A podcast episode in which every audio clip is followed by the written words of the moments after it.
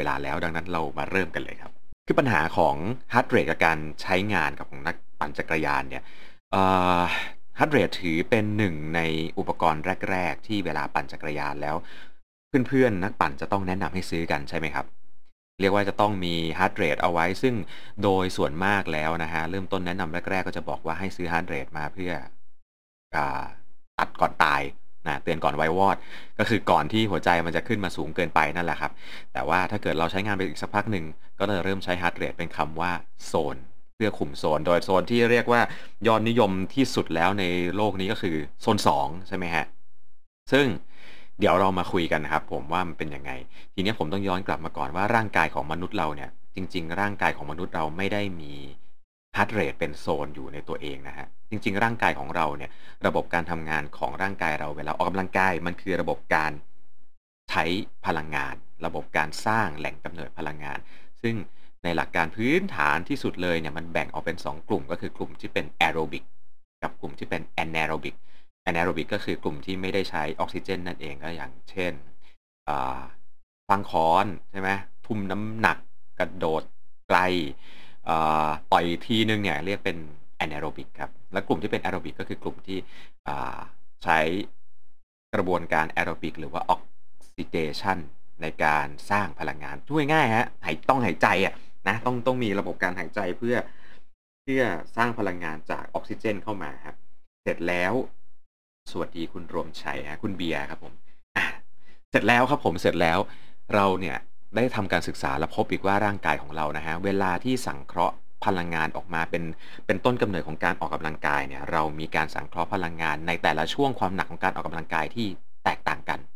เวลาเราออกกำลังกายเบาๆทำต่อเนื่องนานๆเนี่ยร่างกายเนี่ยมีการใช้พลังงานจากแหล่งกำเนิดที่เป็นไขมันเป็นหลัก เยอะ พอเราออกกำลังกายให้เข้มขึ้นมาอีกนิดนึงใช่ไหมครับ เราก็เปลี่ยนสัดส่วนในการใช้ไขมัน แล้วก็กลับเข้ามาเป็น คาร์โบไฮเดรตก็คือใช้น้ำตาลในตัวเราที่เก็บเอาไว้ เข้ามาเป็นแหล่งพลังงานหลัก เสร็จแล้วถ้าเกิดเราเพิ่มความหนักเข้าไปอีก เราจะใช้พลังงานที่ถูกเก็บสะสมเอาไว้เป็นพลังงานสำเร็จรูป ซึ่งสามารถเอาไปป้อนเปลี่ยนเป็นพลังงานให้กับกล้ามเนื้อได้ อย่างรวดเร็วก็คือไกลโคเจนนะครับผมส่วนถ้าเกิดเยอะไปกว่านี้เนี่ยก็จะเข้าไปในกลุ่มพลังงานที่เป็นแหล่งพลังงานที่มีอยู่ในกล้ามเนื้ออยู่แล้ว ซึ่งก็หมายถึงจริงๆก็เรียกว่า ATP นะฮะ เอาเป็นว่ามันก็คือพลังงานที่กล้ามเนื้อมีพร้อมอยู่ในตัว และสามารถใช้ได้เลยทันที ซึ่งกลุ่มพวกนี้จะใช้ในกันในกระบวนการแอนแอโรบิกเป็นหลักนะครับ ทีนี้เราจะเห็นแล้วว่าตั้งแต่ไขมัน ตั้งแต่น้ำตาล ตั้งแต่ไกลโคเจน ขึ้นมาจนถึงกลุ่มพลังงานด่วนที่เป็นแอนแอโรบิกยังไม่นับถึงมีบางจุดที่เดี๋ยวเราจะมาชี้กันนะฮะที่ระดับความหนัก ระดับของการใช้พลังงานทั้งหลายเหล่านี้เขาค้นพบว่าถ้าเราอยากจะพัฒนาระบบไหน เราก็ต้องไปฝึกซ้อมที่ระบบแบบนั้น และระบบของการใช้พลังงานแต่ละแบบก็เหมาะสมกับการออกกำลังกายหรือการเล่นกีฬาที่มีตัวแปรและปัจจัยที่ไม่เหมือนกันนะครับกลุ่มของที่ออกกำลังกายไม่เกิน 60 นาที เล่นกีฬาไม่เกิน 60 นาทีเนี่ยกลุ่มนี้จะต้องมีความสามารถในการใช้ไกลโคเจนที่ดีมากนะครับ ส่วนกลุ่มที่ออกกำลังกายนานๆ กีฬาที่แข่งกันนานๆ ต้องใช้พลังงานระดับที่ไม่เข้มข้นมากนัก ไม่สูงมากนัก แต่ใช้ต่อเนื่องเป็นเวลานานๆ ก็จะต้องมีการใช้พลังงานจากไขมันแล้วก็น้ำตาลในเลือดได้อย่างมีประสิทธิภาพ มันก็เลยเกิดที่ว่า เฮ้ย แล้วเราจะมาเจาะจงความหนักในการฝึกซ้อมได้ยังไง เราจะมาติดตามผลของมันได้ยังไงว่า ไอ้ที่เราออกมาซ้อมออกมาออกกำลังกายรอบเนี้ยมันกำลังใช้พลังงานตรงไหนอยู่ เข้าใจใช่ไหมครับผม ดังนั้นในการทดสอบที่ทำได้ง่ายที่สุดเลยก็คือจริง ๆ ไม่ได้ง่ายที่สุดนะ แต่มันทำได้อย่างชัดเจนที่สุด จะเป็นการทดสอบด้วยการเข้าห้องปฏิบัติการฮะมีการทดสอบอยู่ 2 รูปแบบหลักๆ ก็คือ แบบแรกคือแบบ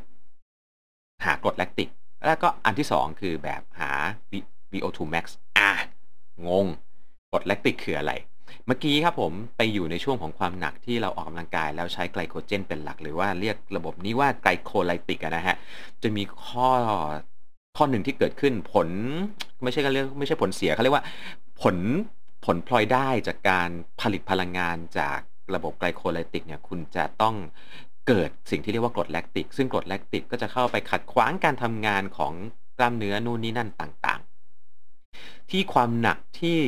เริ่มมีการผลิต กรดแลคติกมากอย่างเด่นชัดนะฮะ ก็คือพูดง่ายๆคือออกกำลังกายมานะ เริ่มจากเบาๆนะฮะ นึกภาพตามนะเบาๆเป็นไขมันใช่ไหมหนักขึ้นมาอีกนิดนึงเป็นน้ำตาลนะครับผมโซน2โซน2มันหนักขึ้นมาอีกเนี่ยฮะเป็นไกลโคเจนเนี่ยแต่ว่าจุดที่เริ่มเปลี่ยนเป็นไกลโคเจนอย่างเยอะ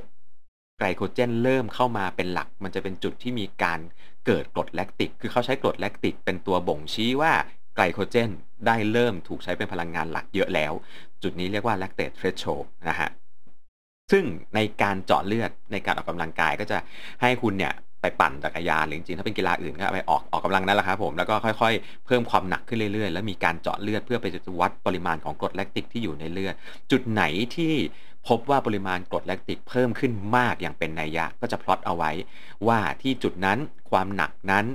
และการตอบสนองของร่างกายก็คือ heart rate นั้น เรียกมันว่า lactate threshold นั่นเองครับผมหรือเรียกว่า LT เสร็จแล้วเนี่ยหลังจากนั้นเราก็จะเอา LT ตรงนี้มาพลอตได้ว่าโซนอื่นๆ จะเป็นอย่างไรอะเดี๋ยวค่อยว่ากัน ส่วนการวัด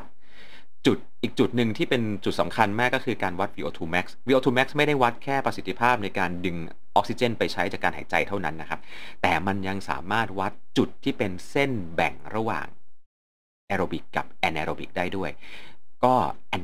แอนแอโรบิกเนี่ยคือการใช้พลังงานด่วนในกล้ามเนื้อโดยที่ไม่ต้องใช้ออกซิเจนใช่ไหมฮะ ดังนั้นแล้วเนี่ยเวลาเราใช้ออกซิเจนออกกำลังกายมากขึ้นมากขึ้นมากขึ้นเรื่อยๆ ค่อยๆ เพิ่มความหนักมากขึ้นไปเรื่อยๆครับถึงจุดจุดหนึ่งที่มันเปลี่ยนไปเป็นพลังงานจากแอนแอโรบิกคือกล้ามเนื้อปุ๊บ จุดนั้นเราจะไม่ได้ใช้ออกซิเจนมากขึ้นอีกแล้ว เราไม่ได้ใช้อากาศมากขึ้น จุดที่ใช้อากาศสูงที่สุดหรือ maximum oxygen consumption ที่เป็น VO2 max นี่แหละครับ ก็เลยกลายเป็นจุดที่สามารถเอามาแบ่งได้ระหว่างแอโรบิกกับแอนแอโรบิกเสร็จแล้วเราก็จะไปเทียบเคียงโซนอื่น ๆ จากจุดนี้นั่นเอง 2 ตัวนี้เป็นวิธีการวัดในห้องปฏิบัติการ ซึ่งถือว่าได้ผลที่แม่นยำที่สุดแล้วนะครับ ใครที่เทรนมาใครที่ไปฝึกมากับโค้ชหลาย ๆ คนก็ใช้วิธีการจดการเจาะ LT ใช่ไหมแล้วก็ใครที่เกิดเข้าแลบวิสาการกีฬาก็จะได้ไปเจอกับเรื่องของ VO2 max test นะครับผม แต่ทีนี้เนี่ยไม่ใช่มนุษย์ทุกคนต้องการที่จะไปเจาะไปทำอะไรพวกนี้ถูกไหมฮะ มันมันก็ไม่ใช่เรื่องเล่น ๆ นะนะ ที่จะต้องมานั่งทำกัน แล้วก็ไม่ได้มันไม่ได้สะดวกด้วย เขาทำยังไงอะครับ เราถึงจะมี การบ่งชี้ความหนักที่เกิดขึ้นได้ ก็เอาคนมานี่แหละ กลุ่มเป้าหมายมาเยอะ ๆ เลย เสร็จแล้วก็เอามาทดสอบ ทดสอบให้ออกกำลังกายครับผมเริ่มต้นจากเบา แล้วก็ค่อยๆ เพิ่มความหนักคือพูดง่ายๆก็คือ จับมาเหมือนคล้ายๆ จับมาทำ LT test เมื่อกี้เลยฮะ ออกกำลังกายเจาะเลือด แล้วก็ดูซิว่าแบบเอาไปสุดๆเลยสุดเนี่ยสุดได้เท่าไหร่ โดยที่กลุ่มเป้าหมายตัวเนี้ย กลุ่มตัวอย่างนะครับผมก็ประมาณ 20,000 คนนะฮะ เป็นการคละเพศคละอายุคละเชื้อชาติ แต่ว่าการทดสอบนี้ทำในอเมริกา ซึ่งถูกวิจัยมาตั้งแต่ช่วงทศวรรษ 60-70แบบปี 60-70 นะ ถ้าใครนึกไม่ออกว่า 60-70 มันคือช่วงไหน มันคือช่วง The Beatles อะครับ เออ ผลวิจัยเนี้ยเก่าขนาดนั้นนะคิดดูแล้วกัน ผลที่ได้ฮะ เขาได้ทำการทดสอบออกมาว่ามนุษย์เราเนี่ยครับผม จะมีโซนต่างๆ 1 2 3 4 5 ที่ไล่มาเมื่อกี้ไขมันน้ำตาลไกลโคเจน แล้วก็อนาโรบิก โดยที่สัมพันธ์กับอัตราการเต้นของชีพจรสูงสุด โดยอัตราการเต้นของชีพจรสูงสุด ก็ได้มาจากการเอาคนมาออกกำลังกายจนเหนื่อยที่สุดที่เขาบอกว่าไม่เอาแล้วไม่ไหวแล้วกูไม่เอาแล้ว พอแล้วสูงสุดแล้วจบแล้วครับผม แล้วก็ได้เป็นสูตรว่า 220 ลบอายุเท่ากับอัตราการเต้นของหัวใจสูงที่สุด เอาแล้วนะฮะ นี่ก็จะเข้าละหนึ่งปัญหาละเฮ้ยไอ้กลุ่มเป้าหมาย 20,000เนี่ยเทียบคละอายุคละเชื้อชาติคละไลฟ์สไตล์ด้วยนะ บางคนออกกำลังกาย บางคนไม่ออกกำลังกาย บางคนอ่อนแอ บางคนแข็งแรง บางคนทำงานนั่งโต๊ะ บางคนทำงานใช้แรงงานเนี่ย มันทำให้ไอ้สูตรเนี้ยโคตรแห่งความเพี้ยนเลยครับ 220 ลบอายุหรือว่า 210 ลบอายุในผู้หญิงอะโคตรโคตรแห่งความเพี้ยนเลย เพราะว่าอย่างที่บอกไปว่า ฐานข้อมูลที่มันได้มา มันมีความแม่นยำต่ำมากนะครับ แต่แต่แต่ผลวิจัยตัวนี้ตั้งแต่ยุค 70 เนี่ย ถูกใช้กันอย่างแพร่หลายเพื่อรณรงค์ให้คนออกกำลังกาย แล้วมันเป็นที่นิยมสูงมาก ๆ ในกลุ่มของผู้ที่ใช้พวกนาฬิกาต่างๆ ใช้อุปกรณ์ต่างๆ ตั้งแต่ยุค 90 เป็นต้นมานะฮะ ที่มี heart rate monitor ใช้อย่างแพร่หลายในการออกกำลังกาย สูตร 220 ลบอายุเท่ากับ max heart rate เป็นสิ่งที่แพร่หลายที่สุด เสร็จแล้วหลังจากนั้นเราก็เอา max heart rate ใช่ป่ะ มาเทียบเป็นเปอร์เซ็นต์ 60 70 70 85 อะไรก็ว่ากันไปแล้วแต่สูตรแล้วแต่ตำรา ซึ่งมันแบ่งไม่เหมือนกัน บางอัน 4 โซน บางอัน 5 โซน บางอัน 6 โซน ที่มาอันแรกก็คือมันมาจาก max heart rate ซึ่งก็โคตรเพี้ยนแล้ว แล้วที่มาอันที่ 2 ก็คือ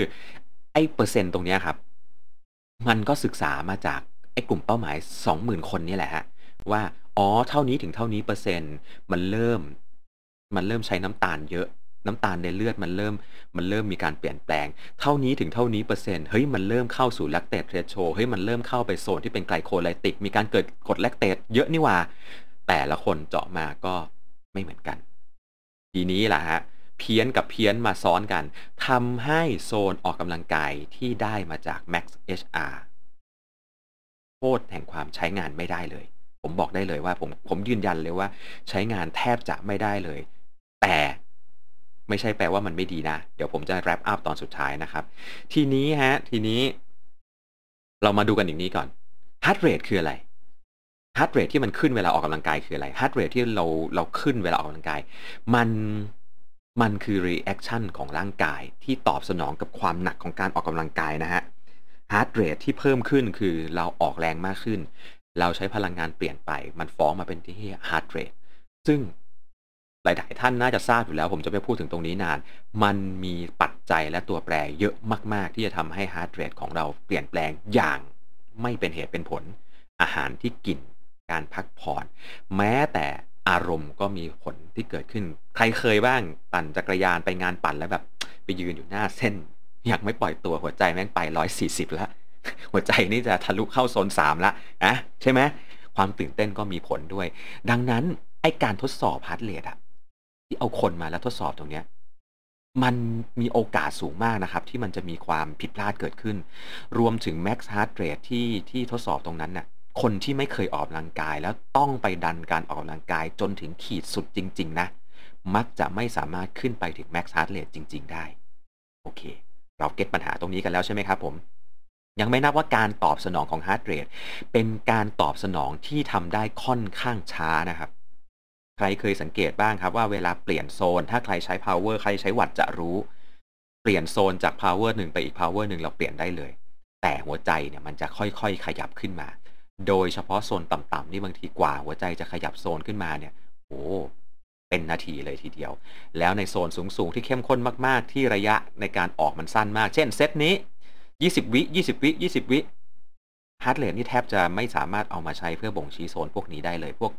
พวก sprint นะครับ ฝึกซ้อม interval ทำเซตที่เป็นทำเซต sprint heart rate นี่แทบไม่มีประโยชน์ในการใช้งานเลยนะฮะพอมาถึงตรงนี้ปุ๊บ ก็จะเริ่มเกิดปัญหาหนึ่งอย่างละที่ผมจะบอกก็คือ คุณรู้ได้ยังไงว่าโซน 2 ที่คุณใช้อยู่ตอนนี้เป็นโซน 2 จริง ๆ เราต้องการฝึกโซน 2 เพราะอะไรฮะ เราต้องการฝึกระบบ endurance ใช่ไหมครับ เราต้องการพัฒนาในระบบของการปั่นระยะยาว ต้องการฝึกในเรื่องของการใช้ไขมันแล้วก็น้ำตาลให้ได้ แต่ถ้าหากว่าสมมติฐานที่คิดมาโดยส่วนใหญ่แล้วมักจะมี max heart rate ที่สูงกว่า max heart rate ในค่าที่ใส่ โซนต่างๆ ที่เกิดขึ้นก็จะเพี้ยนหมด และมีความเป็นไปได้สูงมากว่าคุณกำลังปั่นในโซนที่เบาเกินไป และนั่นทำให้การออกไปซ้อมจักรยานทำได้ ไม่ได้ประสิทธิภาพสูงพอฮะและนี่คือปัญหาหนึ่งที่เกิดขึ้นกับการใช้ heart rate และเคยไหมครับที่ขี่ขี่จักรยานไปแล้ว max heart rate มันเพิ่มขึ้น เพิ่มขึ้น 220 ลบอายุไปแล้วเฮ้ยวันดีคืนดีก็เพิ่มวันดีคืนดีก็เพิ่ม ตกลงแล้ว max heart rate คือเท่าไหร่กันแน่ เอาจริง ๆ เนี่ย เราแทบจะไม่มีทางรู้นะฮะว่า max heart rate คือเท่าไหร่เพราะ max heart rate แปลว่าชีพจรอัตราการเต้นของชีพจรสูงสุดสุดท้าย ก่อนที่มันจะไม่เต้นนะครับนึกภาพนะ มันคือสุดท้ายก่อนที่มันจะหยุดเต้นแล้วนะ โอ้โห ทดสอบยังไงถึงจะไปตรงนี้ได้อะถูกไหมฮะ ก็มันก็เลยกลายเป็นคำถามว่า ถ้าเราไม่มีทางรู้ว่า max heart rate จริง ๆ แล้วคืออะไร เราก็ไม่มีทางมั่นใจได้เลยว่าสุดท้ายแล้วสิ่งที่เราใช้เนี่ยมันมันหวังผลได้มากแค่ไหน มันมีความแม่นยำมากแค่ไหน หลังๆ ก็เลยมีการเกิดการใช้ HRR หรือมี heart rate reserve ก็คือการใช้ชีพจรขณะพักเต็มที่เข้ามา เกี่ยวข้องด้วยเพราะผลวิจัยมันบอกมาแล้วว่าร่างกายของคนที่ฟิต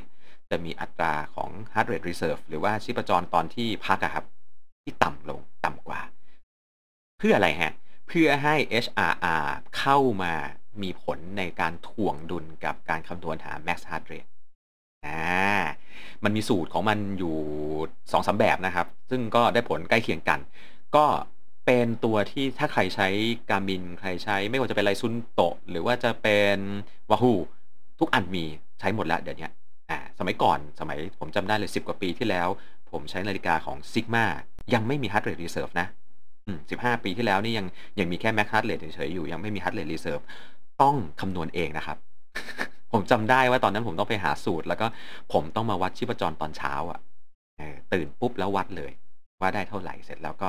เอามานั่งคำนวณกันเพื่อจะหาเป็น HRR แล้วกำหนดโซนที่แม่นยำมากขึ้น แต่ทีนี้ก็จะมาคุยกันว่า แล้วการ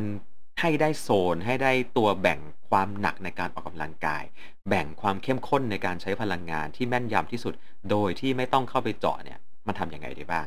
มันเขาเรียกระบบนี้ว่าเป็นระบบ test เป็น test protocol ซึ่งก็ได้มีการวิจัยออกมาแล้วว่ามันต้องเป็นประมาณไหน มันถึงจะได้ผลเกี่ยวเนื่องกัน อันดับแรกที่สุดก็คือการ test เพื่อจะหา LT โดยที่ไม่ต้องเจาะถ้าเป็น power เราหาสิ่งที่เรียกว่าอะไรครับผม FTP ใช่ป่ะ functional threshold power โดยที่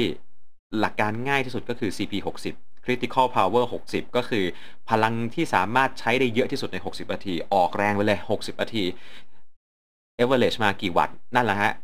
เขาพิสูจน์มาแล้วว่ามันคือตัวที่บ่งบอกจุดที่จะเข้าไปที่โซนที่มันเป็นเรื่องของการใช้ระบบ lactate threshold เป็นหลักครับ